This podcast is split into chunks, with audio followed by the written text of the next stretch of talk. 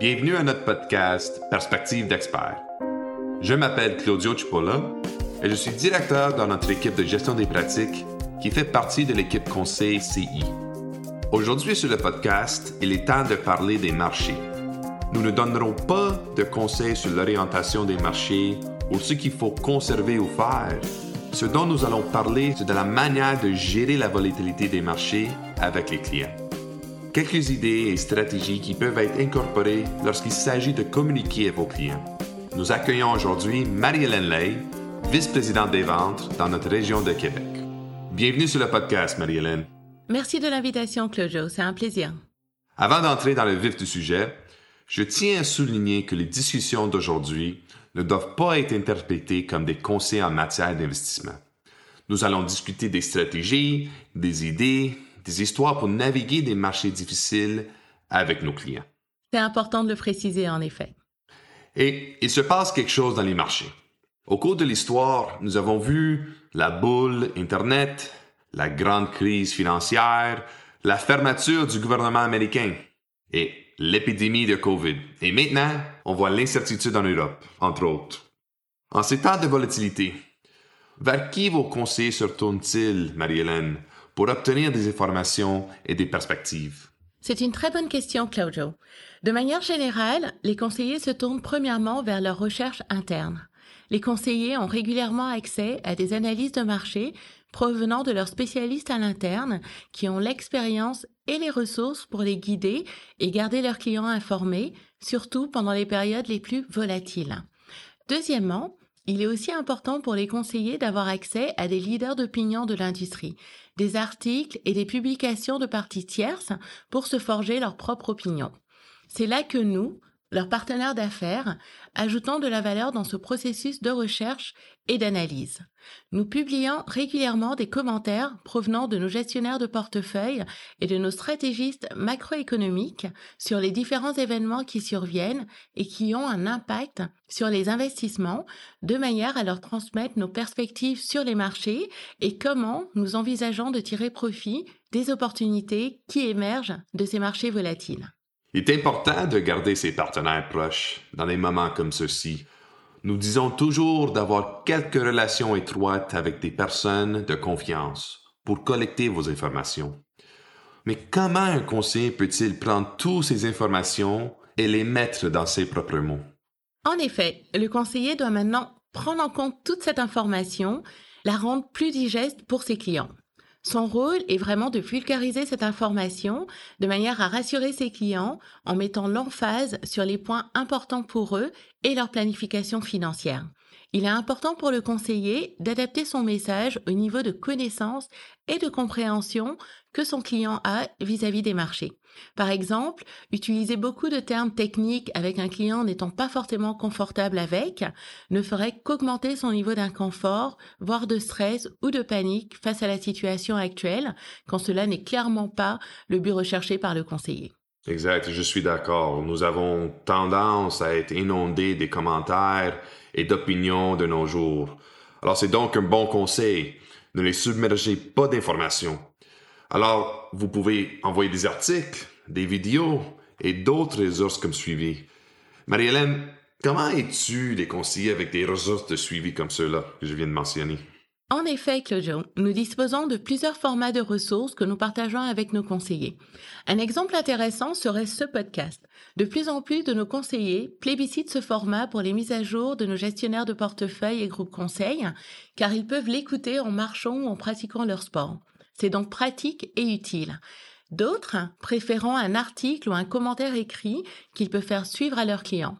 Aussi, les graphiques représentant des données historiques sont aussi très populaires car ils offrent un visuel clair pour les clients et un support explicatif pour le conseiller. Mais nous avons aussi des webinaires, des courtes vidéos éducationnelles, des calculateurs et tout plein d'outils pour les investisseurs et les conseillers disponibles sur notre site Internet. J'adore ça. Une excellente stratégie pour se tenir informé et mon équipe publie également souvent des articles pour aider les conseillers dans leurs activités.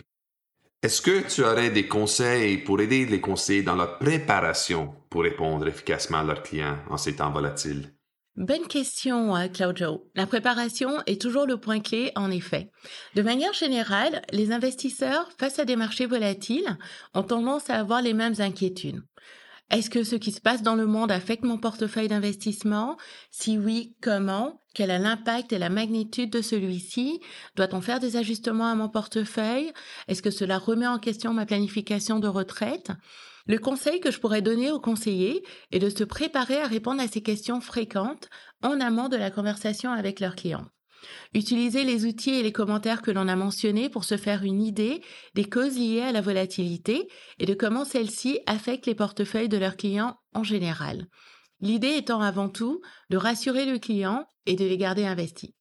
C'est une excellente idée. Le fait d'avoir une référence rapide et d'être préparé aidera certainement les conseillers à naviguer dans ces conversations difficiles. D'après mon expérience, les clients ont tendance à avoir les mêmes préoccupations et à exprimer les mêmes émotions.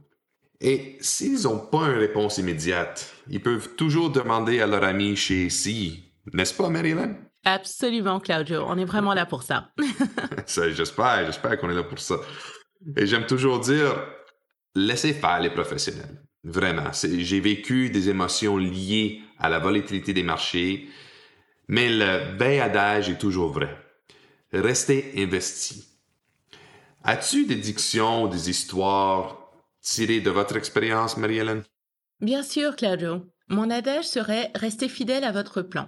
Les investisseurs ont bâti un plan sur un laps de temps donné avec leurs conseillers financiers. Restez fidèle à ce plan. La plupart des gains du marché boursier sont réalisés peu de temps après un marché baissier.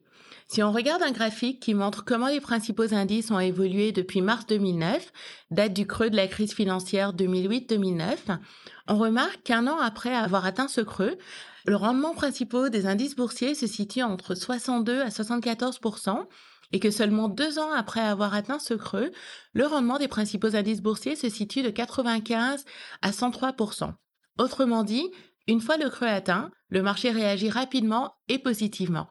Il est important de s'en tenir au plan que vous avez conçu avec votre conseiller, car vous risquez de manquer des gains importants en quittant le marché.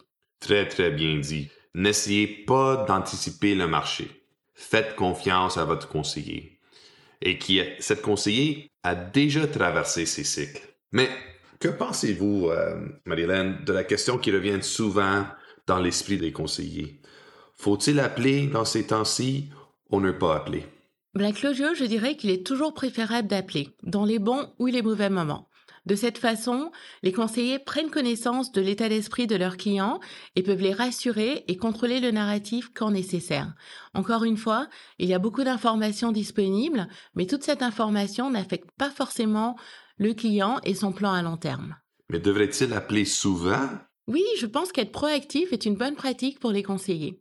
On évolue dans un monde compétitif et il faut donc être présent et établir une bonne ligne de communication avec ses clients. Exact. Je dis souvent que votre client est le prospect de quelqu'un d'autre. La communication, ou plutôt la manque de communication, est souvent citée comme l'une des principales raisons pour lesquelles les clients changent de conseiller. Alors, je préfère une communication excessive plutôt communication insuffisante, n'est-ce pas? Tout à fait, Claudio. Vous ne voulez vraiment pas perdre un client par manque de communication. Et c'est ça, et c'est aussi l'occasion de mettre en avant la valeur que vous apportez. Une relation conseiller-client est profonde.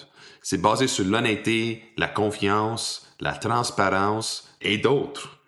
Alors, Marie-Hélène, comment vos conseillers actuellement soulignent-ils la valeur qu'ils apportent aux clients?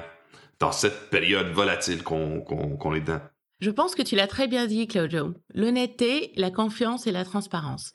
Une communication en toute transparence, basée sur l'honnêteté, bâtit une relation de confiance entre un conseiller et son client. Les conseillers restent très proches de leurs clients, ont une bonne écoute de leurs préoccupations et mettent tout en place pour y répondre en ces périodes difficiles. Très bien dit, Marie-Hélène. Peut-être une dernière question pour aujourd'hui. Nous savons tous que les émotions conduisent les décisions que nous prenons. Nous pouvons faire de notre mieux pour rassurer les clients et leur expliquer la valeur qu'apporte un conseiller. Mais si le client a encore des inquiétudes quant à ses investissements, comment pouvons-nous faire preuve d'empathie en tant que conseiller? C'est une bonne question, Claudio. C'est vrai que nous sommes tous émotifs et encore plus quand il s'agit de nos investissements. Pratiquer l'écoute active avec ses clients serait ma recommandation. Être vraiment présent lors de la conversation. Cela permet de déceler certaines émotions, certains questionnements et de leur apporter une réponse plus personnelle et plus empathique. Je n'en ai pas pu mieux le dire. Vous devez vous assurer que votre client se sent écouté. Un auteur que je connais qui s'appelle Carl Richards a dessiné un conseil financier entre un client et des marchés effrayants. Et je pense qu'il est extrêmement important de ne pas prendre cela de vue. Vous êtes le guide, l'enseignant et l'interprète de tout ce qui touche à la finance. Faites en sorte que vos clients se sentent entendus et compris. Écoutez-les et posez-leur des questions. Et rappelez-vous que souvent, il n'y a pas que les marchés, mais aussi des choses qui passent dans la vie des clients que nous devons gérer. C'est une recette pour une conversation plus positive, je crois et vous voulez avoir la possibilité de renforcer davantage le rapport et la confiance. Eh bien, Marie-Hélène, nous ne pouvons pas écrire un script pour naviguer ces conversations, mais j'espère que nous avons donné quelques idées pour aider à naviguer dans ces marchés volatiles d'aujourd'hui et inévitablement à l'avenir. Je voulais vous remercier de m'avoir rejoint sur ce podcast aujourd'hui, mais avant de conclure, avez-vous d'autres idées que nous, nous avons peut-être pas couvert aujourd'hui qui, qui vous aimeriez partager? Merci à toi, Claudio, de m'avoir invité sur ce podcast. Je conclurai par donner cinq stratégies aux investisseurs pour faire face aux marchés difficiles. Premièrement, adoptez une stratégie long terme. Deuxièmement, soyez diversifiés dans vos actifs. Troisièmement, résistez à la tentation de la synchronisation du marché. Quatrièmement, profitez de la volatilité du marché. Et enfin, très important, Investissez avec un conseiller. Des stratégies que je vais certainement utiliser. Merci Marie-Hélène et merci à tous d'avoir écouté. Si vous avez aimé ce que vous avez entendu, pouvez vous abonner à notre chaîne sur la plateforme de votre choix. C'est là que vous trouverez des podcasts de l'équipe Conseil CI, comme celui que vous entendrez sur des sujets qui mettent en l'accent sur la gestion de la pratique ainsi que les idées étonnantes sur la planification fiscale, successorale et financière de l'autre côté de l'équipe TREP. Merci à tous d'avoir écouté et n'oubliez pas d'écouter la prochaine épisode. À la prochaine. Ce balado est fourni à titre de source générale d'information et ne doit pas être considéré comme un conseil personnel, juridique, comptable, fiscal ou d'investissement, ni être interprété comme une approbation ou recommandation d'une entité ou d'un titre discuté. Les investisseurs devraient consulter leur conseiller professionnel avant d'apporter des changements à leur placement.